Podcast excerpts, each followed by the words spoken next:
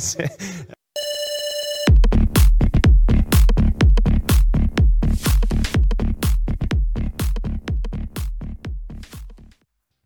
Pa znaš šta, e, pozdrav tebi i svim gledateljima. Prvo moram reći da mi je neugodno da smo toliko odugovlačili s tim ovoga.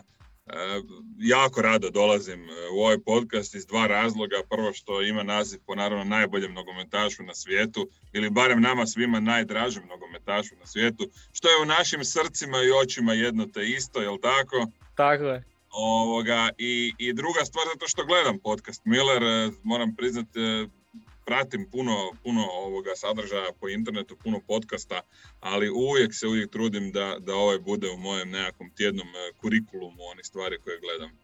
Uzbudljivim temama njemačkog nogometa, dobro došao i hvala ti još jednom. Hvala, hvala na pozivu i drago mi je da učestvujem u e, radu jednog kanala koji nosi ime jednog od mojih omiljenih igrača.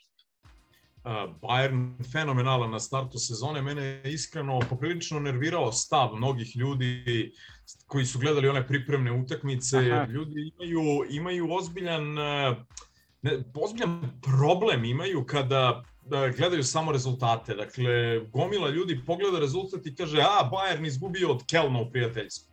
Pa dobro, ali koliko igrača iz prvog tima Bayerna je igralo? Hajde, od, da krenemo od toga. Da. Evo, Nagelsmann nije dobio ni jednu prijateljsku. Pa dobro ljudi, ali prijateljske utakmice sa drugim timom, kakve to veze ima sa bilo čim? Uh, uigravaš neke mlade igrače, proveravaš da vidiš ko koliko može, ko koliko zna, uh, neke igrače koje si doveo, u Pamekano je počeo da igra i na tim prijateljskim utakmicama, faktički da je on bio jedini igrač koji je starter, a da je bio tu od početka priprema. Tebi dolaze svi ostali igrači, koliko, da li 10 ili 14 dana pred početak sezone? Ne propuštam Bayernove utakmice. Trudim se ne propuštati općenito utakmice Bundesliga, ali Bayernovo. Mm. Znači, to ne znam što bi se moralo dogoditi da propustim. Znači, ako igra Bayern protiv Dinama iz Kijeva, a ja u to vrijeme radim nešto drugo, čim dođem doma, snimalica Bayern Dinamo iz Kijeva. Vraćaš, da. Odmah, nema greške. Znači, nema ono valjanje po terenu, nema kukanja. Što ja ja sam počeo da koristim taj termin u poslednjih nekoliko uh, sezona Bundeslige, eto, možda sam po tome nekome zapao za uho, uh, bacio se kao u partizanskom filmu. Hvala. I Gnabry isto rekao da Gnabry, trenirao je, ali da ga neće rizikovati, pošto ima tu utakmicu sa Mainzom ovaj, u, u subotu, petak, kad već je u Bundesligi. Subota, znači kako da. zvuči da Bayern čuva igrače za Mainz, a odmara protiv Barcelone, pa ja ne mogu da verujem. Da, znaš da je... Hernandez, I Lukas Hernandez isto trenirao, ali će razmisliti da li će staviti njega ili, ili Sulea ili Nijan Zua na, na štopere. Da, da. Da znaš da je Mainz ovaj, sad veliki problem. Iz...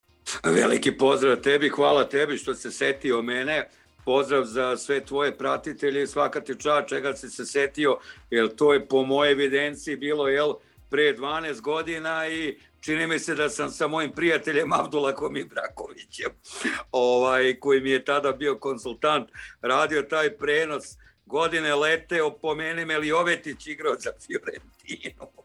E, mislim da je sa te strane za Bayern jako dobro što je e, od jezgra onog staroga ostalo samo tih nekoliko igrača koji su uglavnom domaći i koji su baš ono Bayern prototipni futbaleri mm -hmm. i mhm. da, da, da će to znatno da, da pomogne da ekipa ostane stabilna. Što svega ovog ostalog tiče, mislim, Bayern je trajni super favorit za titulu šampiona Nemačke i praktično da, ono, da. ono gde ti gledaš kakav posao radi trener jeste Evropa um, koliko je on promijenio filozofiju igre u, da. u, taj, u tom kratkom periodu od samo godine i pol, pa je onda Hajnka se tu samo nadogradio i onda ono, ajmo reći, konačni, konačni evolucijski stupanj da je bio Guardiola, a mm. zapravo sad kad kažeš, apsolutno se slažem da zapravo prvi taj kamen temeljac prema ovom Bayernu kojeg gledamo danas, ono, vjerojatno najmodernije momčadi uz Manchester City i Liverpool u svijetu, čak, možda čak i Liverpool ne. Nego, mislim da kad bismo pitali neutralne gledatelje nogometa, ono koje su ne nužno najbolje, ali najmodernije momčadi danas. Mm -hmm. Po organizaciji, po stilu, e, po svemu. Mislim, mislim da bi svi odabrali City. Pa, mislim, mislim da tu ne bi bilo puno izuzetno. Ne? E, možda bi neki dodali Liverpool, čisto zbog toga što oni igraju ipak malo ono tu neku modernu nabrijenu vrstu nogometa, iako i oni su jaki u kombinatorici. Bio je tu i Bayern pomalo ovaj, spominjalo se ukoliko bi mogli ga dovesti besplatno, normalno ko ne bi doveo, potpisao igrača besplatno, a svakako da bi dobro došao u Bayern, ne znamo je li Zule o, o, potpisuje ista situacija kao Ridiger u Chelsea, ovaj, a Nagelsmann isto voli tu i tamo da igra, mora imati plan A, B i C, a u tim B i C planovima igra sa tri štopera, jel?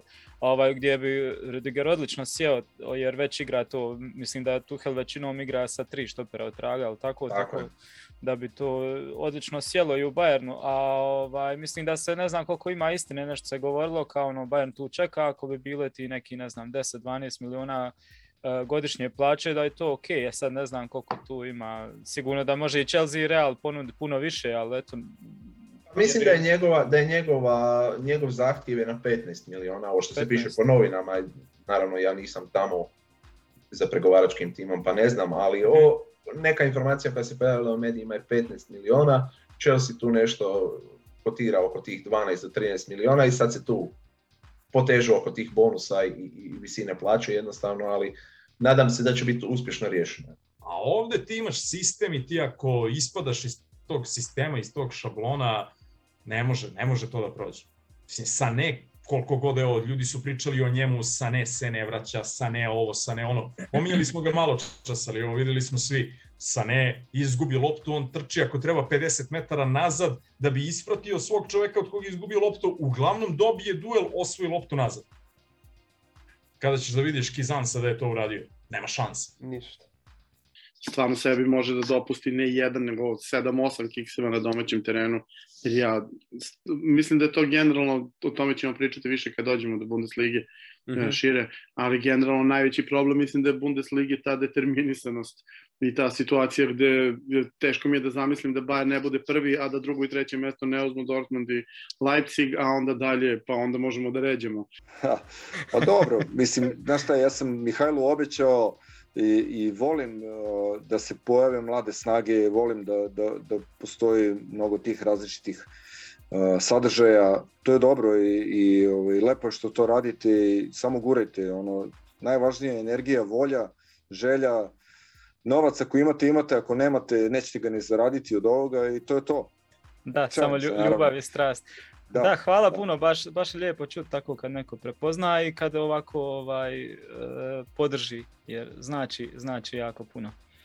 Znaš kako, ovaj, nemamo ništa od toga što, da, ako ćemo se svađati jedan drugome gurati klipove u točkove, e, onda ćemo obojca imati problem. Ovako, ako podržimo jedan drugog, imat ćemo benefite, jer oni će kliknuti na mene, kliknuće na tebe i Upravo. kliknuće na nekog trećeg, na inkubator, na ovo ono i svi ćemo biti gledani. Ovako neće biti niko, znaš, ako budemo počeli da se podrivamo. Tako da, recimo, ima tih nekih novih stranica na Instagramu i to, jel možeš da me podržiš? Mogu, naravno, što ne bih. Svaka ja čast. ne gubim ništa, sam, samo mogu da dobijem. A onda prvo ide ovo, znači bili ste u Minhenu 15 dana, je tako, na, na probi? Kako da, je to da izgledalo? Došao sam sa tim čovjekom u njegov stan i on mi je rekao kao on je sve već dogovorio sa Ulijem Hennesom, odnosno bio je tad Trapatoni je bio trener da. i pomoćnik Klausa Augenthaler. On je rekao da je dogovorio kao da dođe na trening u 10 sati ujutro i kaže, ja, uh, vjerovatno u 9 moramo biti tamo već u trening centru u Sebene štrase. Tako da sam ja tu noć nekako burno proveo i ono, ajde sve ne vjerujući, prošao sve to, sad odjednom rekao, čak sam sam sebe govorio, neće ti vjerovati da će završiti FC Bayern, razumijem. Mislim, to je san svakog onoga igrača. Tako da sam ja kod njega prespavao i mi smo ujutro rano oko 8 sati već bili tamo na trening centru u Sebene štrase. Ja sam već u pola devet bio u slučajonici, tako da sam u devet faktički bio sam u kopačkama, što kaže, spreman za trening. Ipak je to za mene bio jedan veliki doživljaj. Kako da ne. I kako je, kako je dalje priča tekla? Pa u 9 sati da su počeli pristizati igrači. Uh, Bajana prvi je došao, mislim, Oliver Kahn, ono Chris Scott, Chris Scott, pozdravi, tako.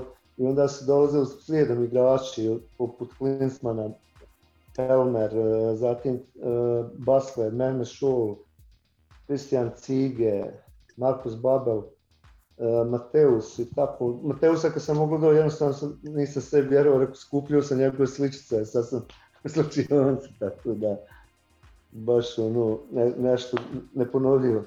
Da, to je baš ona strašna ekipa Bayerna s kojom sam ja odrastao. I... Da. Tako da, da, s te strane mislim da, da je Bayern klub u kome je s jedne strane teško raditi kao trener upravo zbog toga što si rekao, jer to je nešto što praktično od 90. godine kontinuirano taj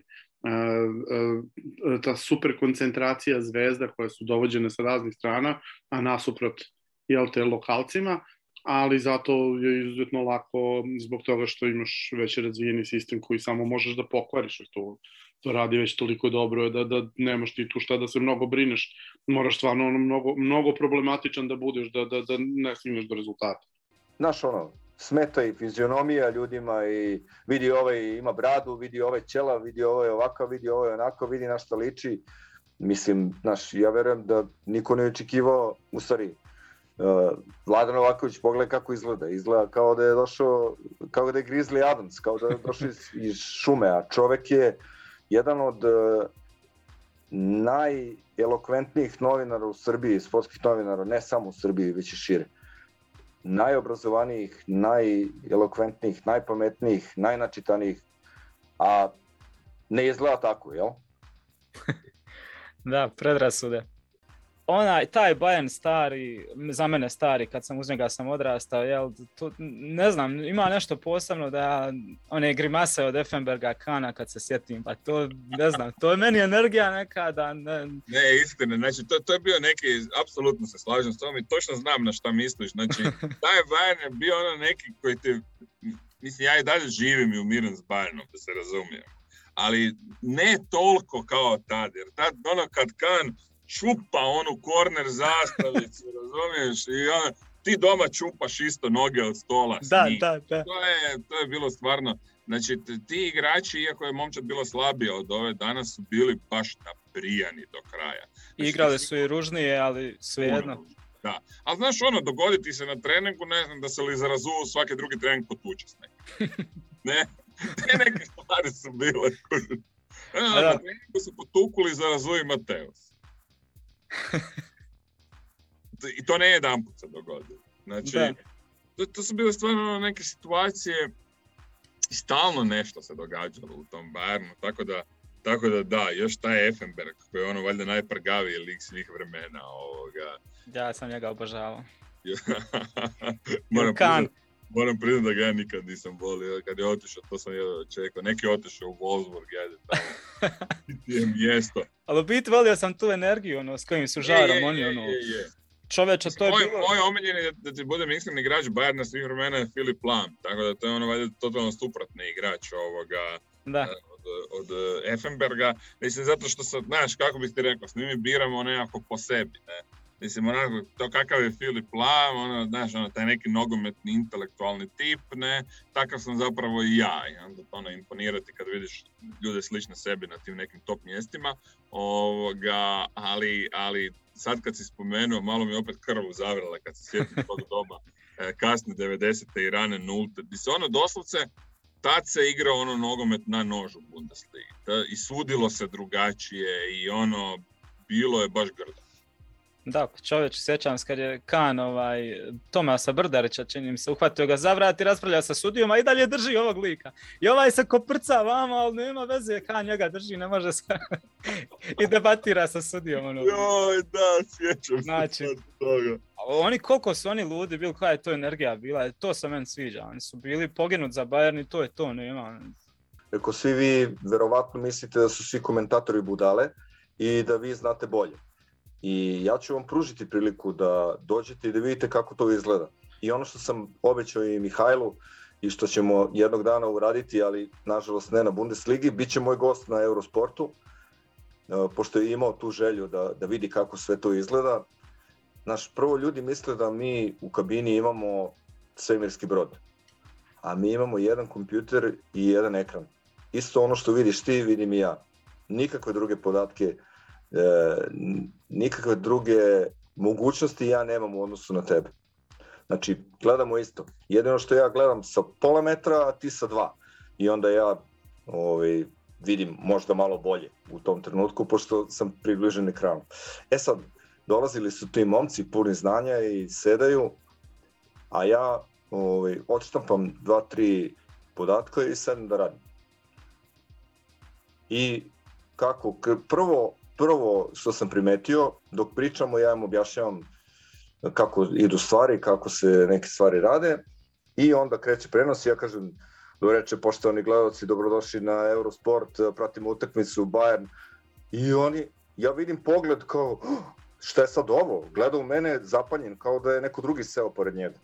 Znaš, jer ja sam prešao u mod komentatora i više nisam sagovornik, nego sam komentator. Njemu prvo iznenađenje. A onda kažem, uh, Kingsley Coman je preuzeo loptu na levoj strani, dobro, nije Kingsley Coman, nego uh, recimo Gorecka, ali nije to njegovo mesto, on će se vratiti u sredinu, ostavit će loptu na levoj strani da neko centra. Kaže on, kako znate ko je to? Kako ste znali šta će da uradi? Ja kažem, sine, kako misliš?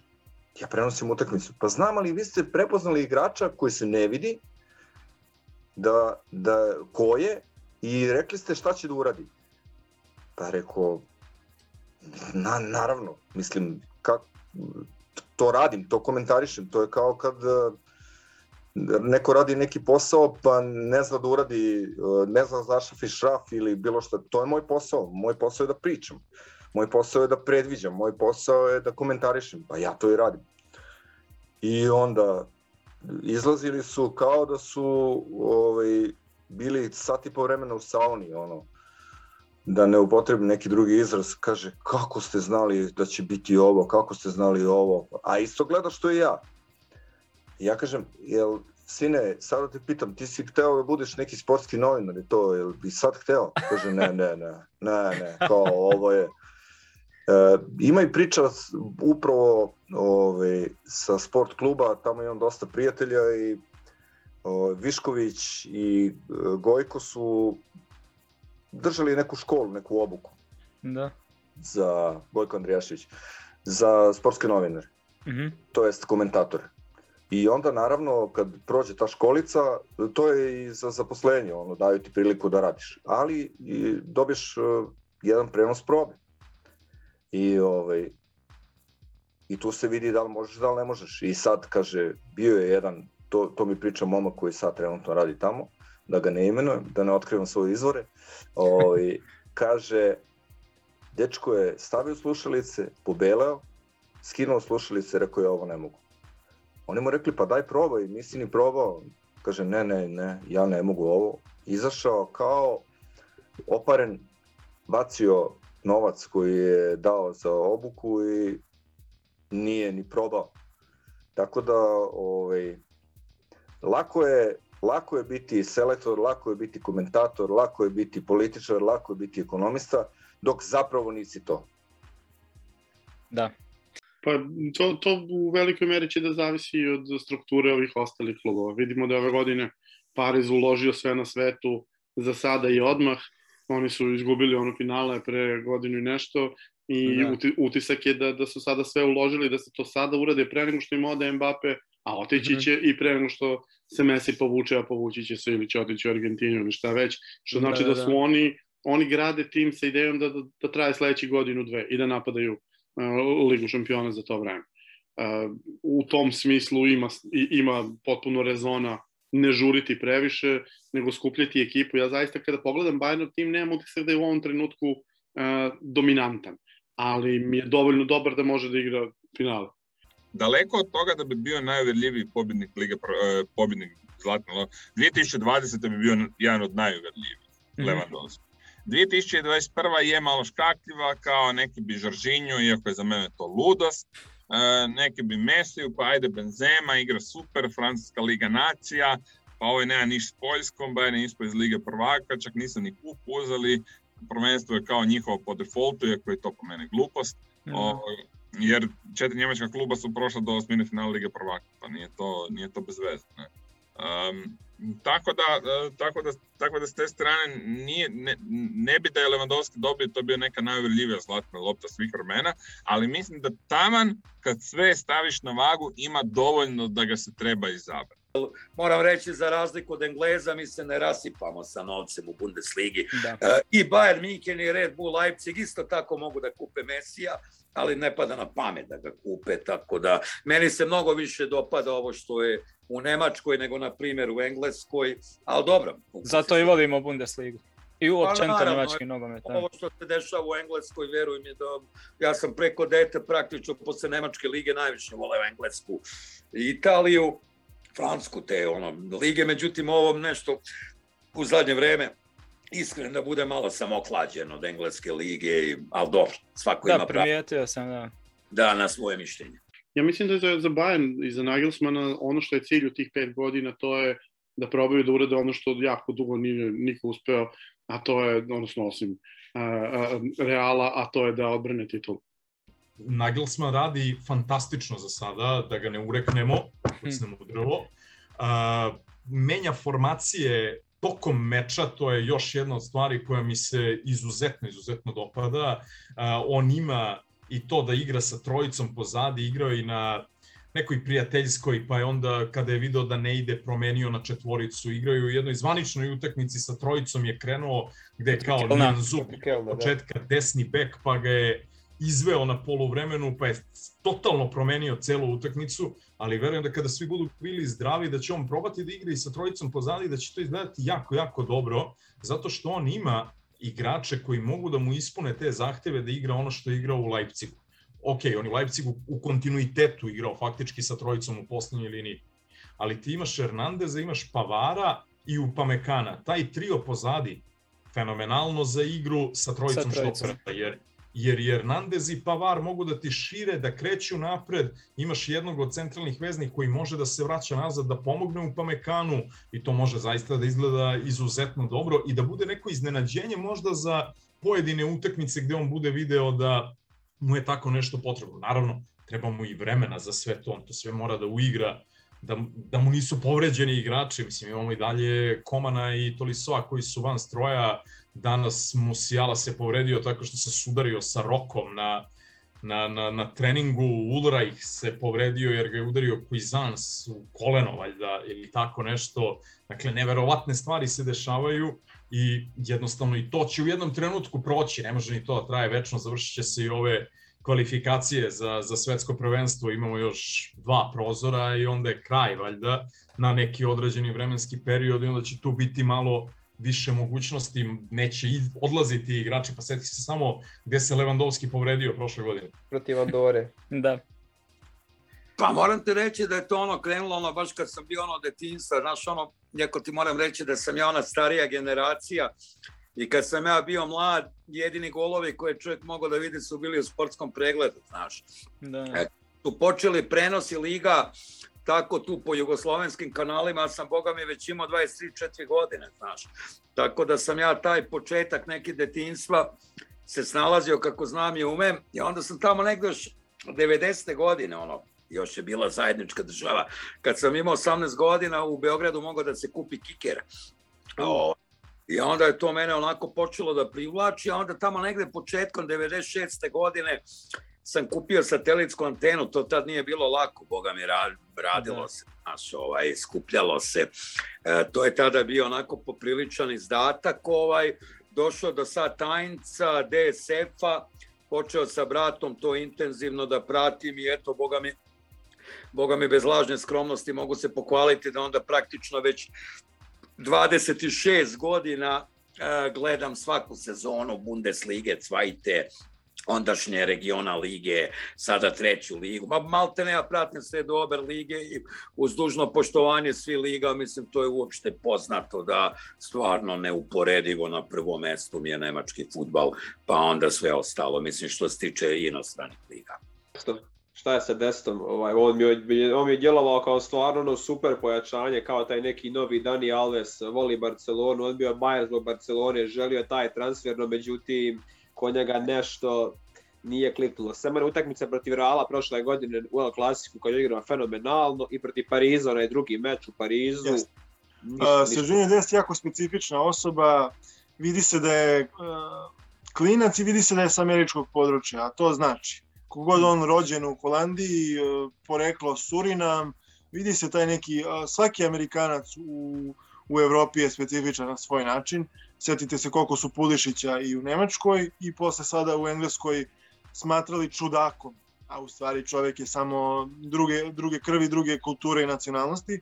E, Sežinjo Dest ima znači, tu neku uh, holandsku lucidnost, ali američki uh, način razmišljanja. Uh, ja i dalje tvrdim da je on idealan igrač za Barcelonu, idealan bek za Barcelonu i dalje tvrdim da sada da ga stavite u bilo koji drugi tim da bi eksplodirao, za razliku od nekih prethodnih bekova Barcelone, čitaj Semeda. Uh, mislim da bi se Žinjo Dest vrlo dobro se sad snašao bilo kom drugom klubu, da je njega ovo sivilo mnogo uvuklo uh, neku, mislim da se mnogo, da baš u depresiji, tako mi izgleda. Uh, ne zna jezik, nesnađen je, nije se uklopio, trudi se, igra ponekad videli smo ga na krilu, on je u Ajaxu, nije bio na krilu, na krilu. Znao je da bude wing back koji se često ubacuje, ali nije, znao da nije bio klasično krilo, da iza sebe ima desnog beka pa, e, pazi, sa, sa Nagelsmannom uh, dobija sklonost eksperimentima. I čini mhm. mi se da sa ovim današnjim sastavom tima uh, da je to jako dobra stvar, zato što sada Bayern valjda više nego ikada ima mnogo različitih opcija na koje može da igra. To mi malo potiče na, na trenutak i nije slučajno što se to događa ja zaista mislim da će u nekom periodu koji je pred nama u sledećih 10 godina dva ključna trenerska imena u Evropi biti Tuchel i Nagelsmann i da s te strane uopšte nije, nije mi čudno što je ovaj uletao u Chelsea u trenutku kada imaju uh, igrački kadar da, da igraju 10 različitih sistema i mm. da mhm. ovaj dolazi u Bayern u tom trenutku mislim da će to tek da se razvije u sledećih godinu, dve da, da, da će on nastaviti to da radi, dakle da e, neće Bayern imati nužno prepoznatljiv stil igre kako e, je umeo da, da, da ima godinama, već će imati, e, da, da će prepoznatljivost tima biti po tome što, što će biti sposoban da, da e, se prilagodi e, situaciji tokom utakmica, da.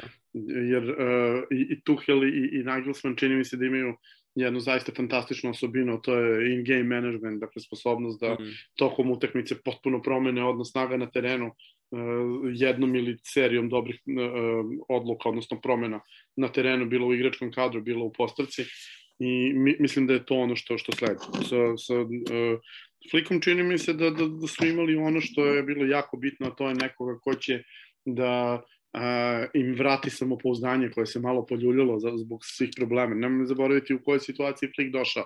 Flik da. je došao posle a, Nika Kovača u koga nisu imali previše poverenja, ali pre Kovača bila čitava serija trenera mislim ne, ne serija trenera, ali uh, ti, ti si u, vre, u Pepovo vreme uh, znao da imaš trenera koji je elitni trener. Da. Ali si takođe imao trenera koji u roku od 20 dana upao u tihi sukob sa gomilom uh, igračkog kadra i sa ljudima u upravi i sa ljudima u sportskom sektoru uh, i ti znaš da su ti problemi nešto što se neće rešiti jer ti znaš kakav je on čovek. Igrači ima kakav status, što se isto slažem. Tako da ja mislim da je Bayern po tom pitanju odlično posložen i to što ponekad dođe do sukoba ega je jednostavno nus pojava e, tog oblika organizacije, ali ja mislim da je taj oblik organizacije ispravan. U ostalom, ako gledamo i druge njemačke klube, drugi najveći klub, e, znači Borussia iz Dortmunda, slično je. Ne? Znači ti imaš sad Terzića koji je unaprijeđen do tog nekog, ajmo reći, sportskog direktora, ali sigurno on to radi u koordinaciji i sa Vackaom i sa još e, par direktora i onda sa Rozaom na kraju. Dakle, ja sam duboko uvjeren da, da taj tip kohabitacije koji je zapravo e, m, podjela odgovornosti i podjela mišljenja da zapravo dugoročno donosi bolje rezultate nego ono e, glumit kauboja od strane, od strane jednog čovjeka ili dvojca.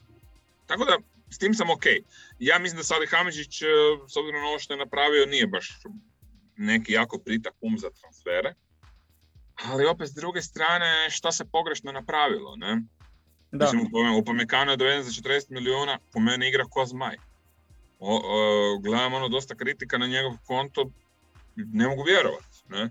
Ovoga, čovjek koji, koji je toliko dobar u distribuciji, koji igra toliko daleko od gola, e, ono, normalno da će pogriješiti kod kojeg gola.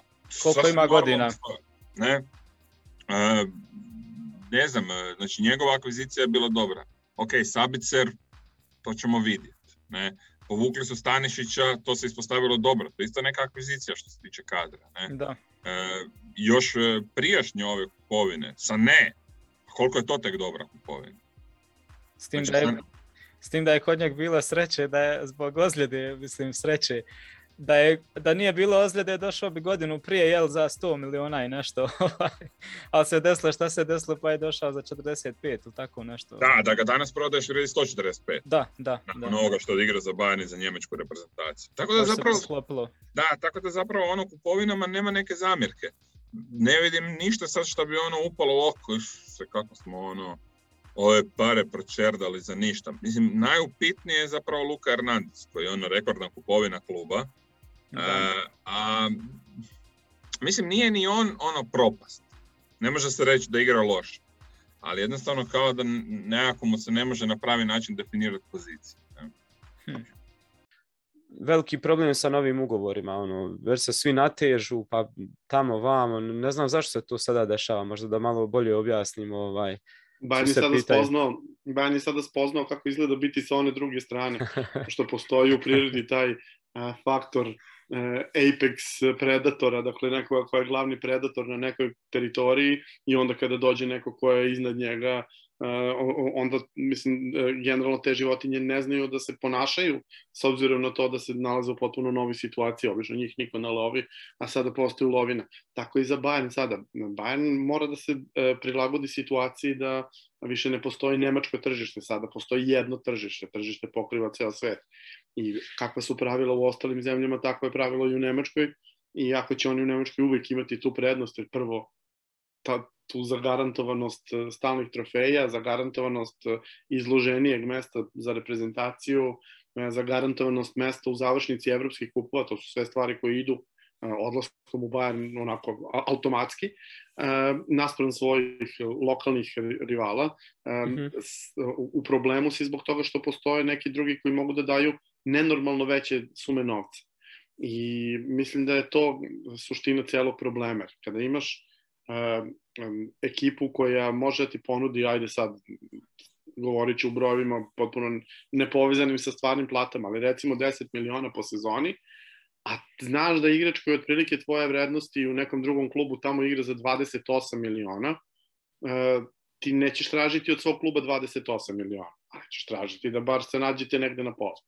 Hm. A Bayern nema naviku E, toga da daje igračima plate koje su uh, relativne u odnosu na Paris Saint-Germain, Manchester City, United, Chelsea ili Real, nego samo u odnosu na, na svoju, svoje okruženje, gde znaju yeah. da mogu da daju u startu duplo veću platu nego Dortmund ili ne znam ko.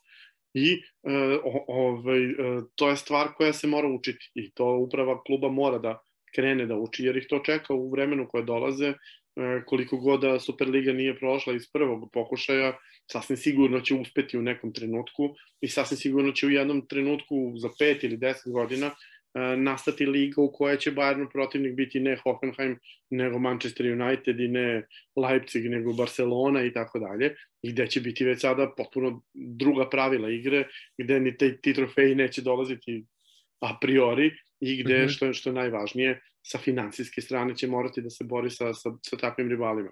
Ba, će tu i tada imati ogromnu prednost, zato što će iza sebe imati ogromnu ekonomiju od 80 i nešto miliona ljudi, kao što sada ima Bavarsko iza sebe naspram ostalih landova, ali ove, ovaj, tada će imati Nemačku naspram ostalih zemalja gde će ta Engleska da se deli na šest delova ili osam ili koliko god da ih bude u ligi, a Bayern biti jedan i u svakom slučaju dominantni u odnosu na koliko god bude drugih nemačkih klubova, ali uh, će i dalje morati da se tuku sa ovim nenormalnim uh, uh, finansijski nenormalnim ekipama, ekipama koje ne zarađuju novac od futbala, nego u, u futbalu su da bi trošile neki drugi novac, dakle u konkretnom slučaju Paris, City i Chelsea, i da, da bi se nosili sa njima, oni će morati da, da budu spremni da, da dižu plate. Ono što je problem sa klubom kakav je Bayern, jeste što je on jako dobro strukturisan, jeli, Nemci su, i mhm. tačno se zna ko šta radi i ko koliko zarađuje i kako to sve funkcioniše i onog trenutka kada ti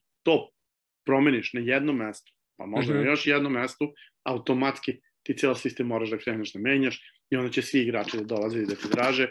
Svi znamo da Gorecku će gomila klubova u Engleskoj platiti duplo više nego što ima u Bayernu, da. što znači da je već velika stvar što ako uspeju da, da ga zadrže sada. I to će biti isto tako i sa sledećim igračima i, i to, to je neminovnost. Znači, ili će Bayern mora, početi da ulaže veće pare u plate igrača, što će opet da dovede tek do, do, do popriličnog haosa u, Nemačkoj, jer niko drugi ne može da prati to. E, ali sa, sa druge strane, e, oni će ostati konkurentni u odnosu na ove ostale, jer ne treba zaboraviti, Bundesliga traje četiri kola manje.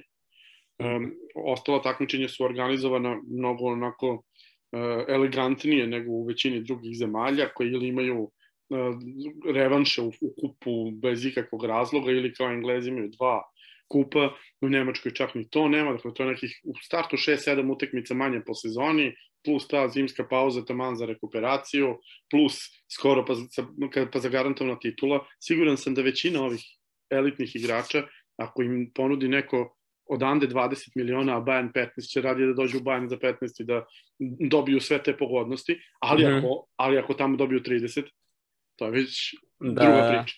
Ove, sad, šta će igraču, šta igraču pravi razliku da li dobija, da li će u karijeri zaraditi 215 ili 340 miliona evra, to je novi nivo problema o kojem možemo da debatujemo na filozofskom nivou, jer mislim da, da i sa onih 215, ja mislim da, da, da, da futbaler trenutno i sa, sa desetogodišnjom karijerom u Wolfsburgu je zbrinuo i sebe i svojih sledećih pet generacija, ali uh, opet eto, očigledno ove žele da, da nastave da e, uvećavaju novac i ne možeš da, da kažeš da nemaju pravo s obzirom na to da ja se sećam kad sam a, u a, zimu, u decembru 2012. pisao sam tekst koji se zvao a, zašto je Bundesliga postala najbolja na svetu. Mm -hmm. Ove, I ispostavilo se šest meseci kasnije da su finale ove, Ligi šampiona igrali Dortmund i Bayern. Da. Ove, Uh, i, i tada sam imao analizu po kojoj 19,5 milijardi evra je bio uh, biznis godišnji. Uh, u ovom trenutku u ovom trenutku uh, je nekih 32 milijarde. Znači to je za samo 8-9 godina uh, taj biznis je porastao preko 60%. I moraš jednostavno da, da, da, da pratiš kretanja koje idu, sa, kretanje ka Superligi, izdvajanje ovih najjačih će to samo da ubrza, jer ti klubovi mogu da zarađuju. Ja sam siguran da Bayern ima kapacitet da ima budžet od milijardu i po godišnje, a trenutno ima trećinu toga. Ja sam siguran da United može dve milijarde godišnje da napravi, a trenutno ima trećinu toga. Hm. Dakle, to su sve stvari koje, koje nas čekaju u sledećim godinama i morat će upravo da bude malo fleksibilnije oko toga, ali morat će i da pametno razmišlja godinama unapred, da ne dolazi u situacije da nekome ističe za dve godine ugovor pa onda upadaju u paniku, nego čim vide da su dvojici, trojici podigli da automatski onima koji su u tom nivou da sami dođu i kaže ok, evo ti još 2 da. miliona po sezoni dodatna, jer Bayernu na, ono, na velikom planu, dakle kad gledaš širi plan, širu sliku, 20 miliona dodatnih po sezoni apsolutno ništa ne znači. Oni ti 20 miliona mogu da daju šestorici svojih najboljih igrača, 3-4 miliona svakome dodatnih, oni da. bi bili zadovoljni i sve bi bilo super. Ali, naravno da tu postoji strah, naravno da, da, da ti kada praviš uh, imidž kluba kakav Bayern pravi, a to je, mi smo primerni finansijski strukturisani klub i onako ono, služimo kao uh, uzor za sve, um, malo si u problemu kada dolaziš do, do, do, do tih stvari. Dakle, morat će malo da se proguta ponos, morat će malo da se suoče sa, sa realnošću, a ta realnost je ok, ali kao više se ne igra protiv Šalkea, protiv Dortmunda, nego se igra protiv Pariza i, i City. Sve sam ispratio, moram reći da sam potpuno na strani navijača. Ne? Ja mislim da Bayern, a, a, da je uvijek bio u smislu ta neka mm, socijalna avangarda među velikim nije bio socijalna avangarda kad se usporedi sa San Paulijem, ali definitivno je bio socijalna avangarda kad ga se usporedi sa Barcelonom, Real Madridom, Juventusom i svim tim ostalim klubovima. Znači, neovisno od toga radili se ono o duginim bojama ili izać u, javnost sa, ljudskim pravima ili ako se sjećamo njemačka reprezentacija je odmah poslije Norveške prva izašla sa transparentom oko svjetskog prvenstva u Kataru. tu su Bayernovi igrači e, manje više bili ti koji su to izašli Bayern i sam klub stao iza toga i tako dalje. To su sve jako dobre stvari oko kluba, ne? E, koje ja u potpunosti podržavam, ali e, onda iziskuju i neke reakcije koje se tiču i novčane situacije. Ne? Dakle, ja mislim da navijači s punim pravom traže da se klarificira oko toga da se, da se vrlo jasno u strategijskom dokumentu kaže od koga prihvaćamo novac, od koga ne prihvaćamo novac i zašto. Ne? Jer mhm. možeš ti uzimat novac i od nekih mutnih kineskih kladionica, ne? ali to isto o tebi kao klubu nešto govori. Da. Ovoga. Tako da s te strane ja mislim da je potreban, neću uopće govoriti o konkretnom slučaju Qatar Airways. Ja bih rekao da je to samo simptom. Ne? Ja mhm. mislim da, tu recimo, da je to jedan od segmenta kluba gdje je Borussia ispred oni tako nešto imaju posloženo u filozofijskoj strani kluba. Ne? Ja mislim da je, i mislim da je sad Heiner postao svjestan toga, da će neki dokument tog tipa koji, će, ako ni, koji možda neće biti koji možda neće biti stroge zapovjedi, ali će biti jasne smjernice, što je isto već dovoljno, da će se jedan takav dokument, nadam se da će se napraviti i da će klub iz te strane moći vrlo jasno izaći i prema navijačima i prema simpatizerima i prema javnosti što znači da Nemačka lagano ide ka tome da, da bude Liga broj 2 u Evropi bez ikakvih problema. To naravno i odgovara svim nemačkim klubovima. Bayernu poneviše zato što će doći u situaciju da praktično van same engleske imaš tri kluba koja mogu da konkurišu za Euro trofeje. Parizu će proći taj rok za godinu dve, kada ostanu bez svih ovih ključnih pojačanja od ovog leta i Ramosa i Mesija i kad ode Mbappe i šta god da se desi, verovatno i Neymar, a ovaj, onda ostaje praktično samo Real i Englezi.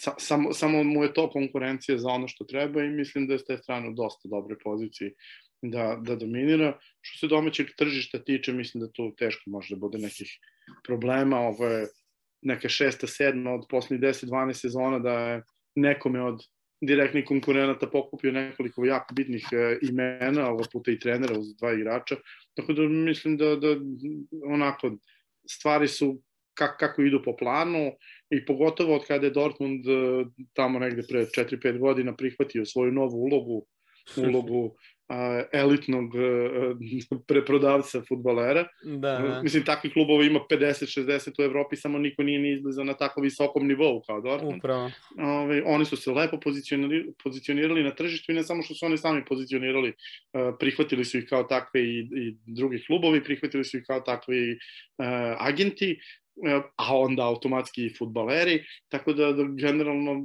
ja ne vidim da, da tu ne bi me iznenadilo da do 2030. vidimo još 10 titula Bayerna u nizu, to je 9, ove, i nije čak ni, ni, ni nelogično. Ove, jedina šansa zapravo da, da se to, da se nešto na tu temu uradi jeste da Leipzig, to je da Red Bull zaista iskešira mnogo u ekipu Leipziga i da proba da parira, ali mislim da ni oni nisu glupi, oni su jako lepo vodili ekipu Salzburga, jako su lepo postavili ceo svoj biznis i sasvim sam siguran da njima treba bar još 3-4 godine da rastu, da dođu do situacije da mogu stvarno da probaju da napadnu titulu, jer besmisleno je da probaju pa da ostanu 6, 7, 8, 9 bodova kratki kao što bi sigurno ostali. Ovi, moraju da dođu da budu konkurentni, ali ja ne vidim u narednim godinama da će biti jedna u kojoj će biti kvota preko 1.15, 1.20 na Bayern. Ove, rekao već 1.30 bi bilo baš onako poklon. Ove, za Evropu složili smo se oko toga. Da. Dve, dve godine izgradnje i onda tamo od četvrta, peta, šesta da se napadne ovaj, da se proba da se uzme ne jedna nego back to back. To bi bilo sjajno, ali jed, ja jednu potpisao no. Mislim da je to no, realno. mislim, meni je jedno u pet godina nešto što je više nego realno u ovom trenutku, jer da, da, da. više ne, nećeš Sigurno. imati situaciju kao Real i Barca što su u istom trenutku imali superiorne timove, mm -hmm. tako da verovatno će sada doći rotacija potpuna i to je ono sa 6, 7, 8 timova jednom u pet, sasvim logično. ono, prvi u Bundesligi, tako će vjerojatno ostati do kraja. Ovaj, puno, puno e, bolje samo, nego što izvini, se očekivalo. Izvini sad što te, izvini što te prekidam, samo da, jednu stvar bih da, da, da kažem, pošto mi je ovaj, onako muka, raspravljam se i sa, sa nekim drugarima i ovako i onako. Bayern slabi ligu e, je najbizarnija stvar ikada rečena. Pričali smo o tome, ali ajde, nastavi da čujemo tvoje mišljenje. E, ali, ja se za glavu uvijek hvatam zbog toga. Evo, samo, samo jedna stvar. Uh, da li bi da je ovo Pamekano ostao u Leipzigu ovog leta? Chelsea 1 kroz 1. Da nema Bayerna, Chelsea 1 kroz 1. Okay. ok, ako bi ga Chelsea kupio, ostao bi slobodan štoper Chelsea, koji god, Ridiger, lupio sam. Koga bi Bayern kupio? Kupio bi Ridigera. Ridiger. I koja bi bila razlika? Da li bi Zabicer ostao u Leipzigu u poslednjoj godini ugovora i da li bi Leipzig dozvolio sebi da ga izgubi za džabe? Odbije produženje još u januaru, tako da, dok nije bilo priča o Bayernu. Ne, ne, upravo o tome priča. On samo nije hteo čovjek da ide u Milan. Milan je hteo da ga dovede, on nije hteo da ide u I Milan. I Tottenham isto, i Tottenham ga isto traži. Znači, ali on bi otišao, pa bi otišao, te potpuno nebitno. Da. Dakle, to su, to, su, to su stvari koje su nebitne, jer onda je otišao u Tottenham, Bayern bi doveo Endombelea iz Tottenhama. Mislim, pričam hipotetički. Da, da. Ali koja bi bila razlika u, u kvalitetu Bayernovog tima sa Endombeleom i Ridigerom ili što je uzeo Zabicera i Upamekana? Pa nije Leipzig prodao samo njih dvojicu. Jer Konate otišao u Liverpool. Da. Jeste. Jer Serlot otišao, jer Hwang otišao. Svi Werner, Werner ljeto prije toga, isto u Chelsea. Nije u Bayern, ali u Chelsea. Ali to, je, to su stvari, znaš, koje, koje jednostavno tako... Znaš, evo, kao sad se Leipzig pojavio, ma ljudi, nije se Leipzig pod broj 1 sad pojavio da bude glavni konkurent i Leipzig jednostavno ne može da bude prvak Nemačke, nema šanse da bude prvak Nemačke. Uz dužno poštovanje za sav rad koji imaju u tom klubu, ali jednostavno ne mogu da budu prvaci naravno da će oni prodavati igrače, isto kao što Dortmund prodaje igrače. Da. Kad Dortmund prodao Sanča, pa prodao ga je. Jer ga prodao u Bayern, pa nije ga prodao u Bayern. Pa znači, ja isto, Holanda, nisu ga prodali, ali ga nisu otkupili. Nije, tako je. Znači imaš milijardu jedan primer gde to nije slučaj, ali ljudi se uhvate za ono, evo sad je Bayern doveo tri čoveka iz Leipziga. Pa dobro, i šta sad? Pa Juventus iz... dovede Lokatelija, Lokatelija zvijezda Evropskog ali... prvenstva i Sassuola i niko ništa ne priča. Kijeza isto prošlo ljeto. Ma gluposti, pa šta da zabranimo Bayernu uopšte da kupuje ne, u Bundesliga? Pa ne, ne, ali da, i da zabraniš, ništa se apsolutno neće promeniti jer će drugi igrači koje bi kupili veliki klubovi Evo, lupam, onda Chelsea ne bi ni pokušavao da dovede Kundea, doveo bi ga Bayern. Mislim, to su, to su takve stvari, znači ti, ti jednostavno imaš u opticaju, evo, pa Bayern je kupio Sanea iz Manchester City-a, nije ga kupio... Hernandez je za 80 miliona iz Atletika. Da. Znači... Znaš, znači to nisu, Pavara jesu dobili iz Stuttgarta, ali mislim, da Stuttgart da ispao iz lige kada on prešao Bayern, tako da o čemu pričamo? Znaš, ali ljudi to zaborave, znaš, ljudi su, znaš, imaju problem taj sa, sa znaš, ti si jak, e, sad si ti, znači sad ti ideš i maltretiraš nekog, pa ne moraš nužno da ga maltretiraš, to nije maltretiranje, Bayern nije opljačko nekoga, nije njemu neko poklonio te igrače, imaš izlaznu klauzulu u ugovoru. Na kraju I... krajeva nisu natjerali te igrače da dođu. Ne da, mora... svako dolazi zbog svoje neke, mislim. Šta Jer žele doći u Bayern, jednostavno. City je doveo tog Jacka Griliša iz svoje lige. Isto. Da. Isto onda na koncu imamo još i, i, i te brojke kad malo se uzme to ljudi uopće ne gledaju ovaj koliko je Dortmund isto siromašio Bundesligu ako ćemo tako pričati. Ma, da ne Dobro, ali meni je to, meni je to, znaš, ali je glupo to govoriti. To su, to su glupe priče, pa čekaj, evo Zvezda Baš. i Partizan, pa odakle će da dovodi igrače? Pa dovodići iz naše ligi. Ne znam, Dinamo će da dovodi igrače iz drugih ekipa u Hrvatskoj, e, Želje iz Sarajeva će da dovodi igrače iz drugih ekipa u, u BiH. Znači, to je normalan proces, mislim, ne možeš ti drugačije, šta pa, odakle dovode Real i Barcelona igrači? Šta, mislim, to koji su španci, mislim, pričamo o tome. Jesu redki, ali šta, odakle je došao i Sebaljos, jer ga Real platio od njega više nego što je trebalo su dali pare, jer je dečko imao izlaznu klauzulu 15 miliona, ovi uzeli dali 20, kao evo častimo vas pet. Mi, mi, mi, mi, the roadrunner. Scheiße. müssen zeigen, yes, ich will. Samstag, diese Spieler müssen zeigen mich. Es seien die Fans, müssen alleine das Spiel gewinnen. Müssen alleine das Spiel gewinnen. Ich bin müde jetzt, erwarte diese Spieler, äh, verteidige diese Spieler. Ich habe immer die Schuld über diese Spieler. Eigentlich Mario, eine ist der andere Mehmet. Stumpfensprecher nicht hat gespielt, nur 25% des Spiels. Ich habe fertig.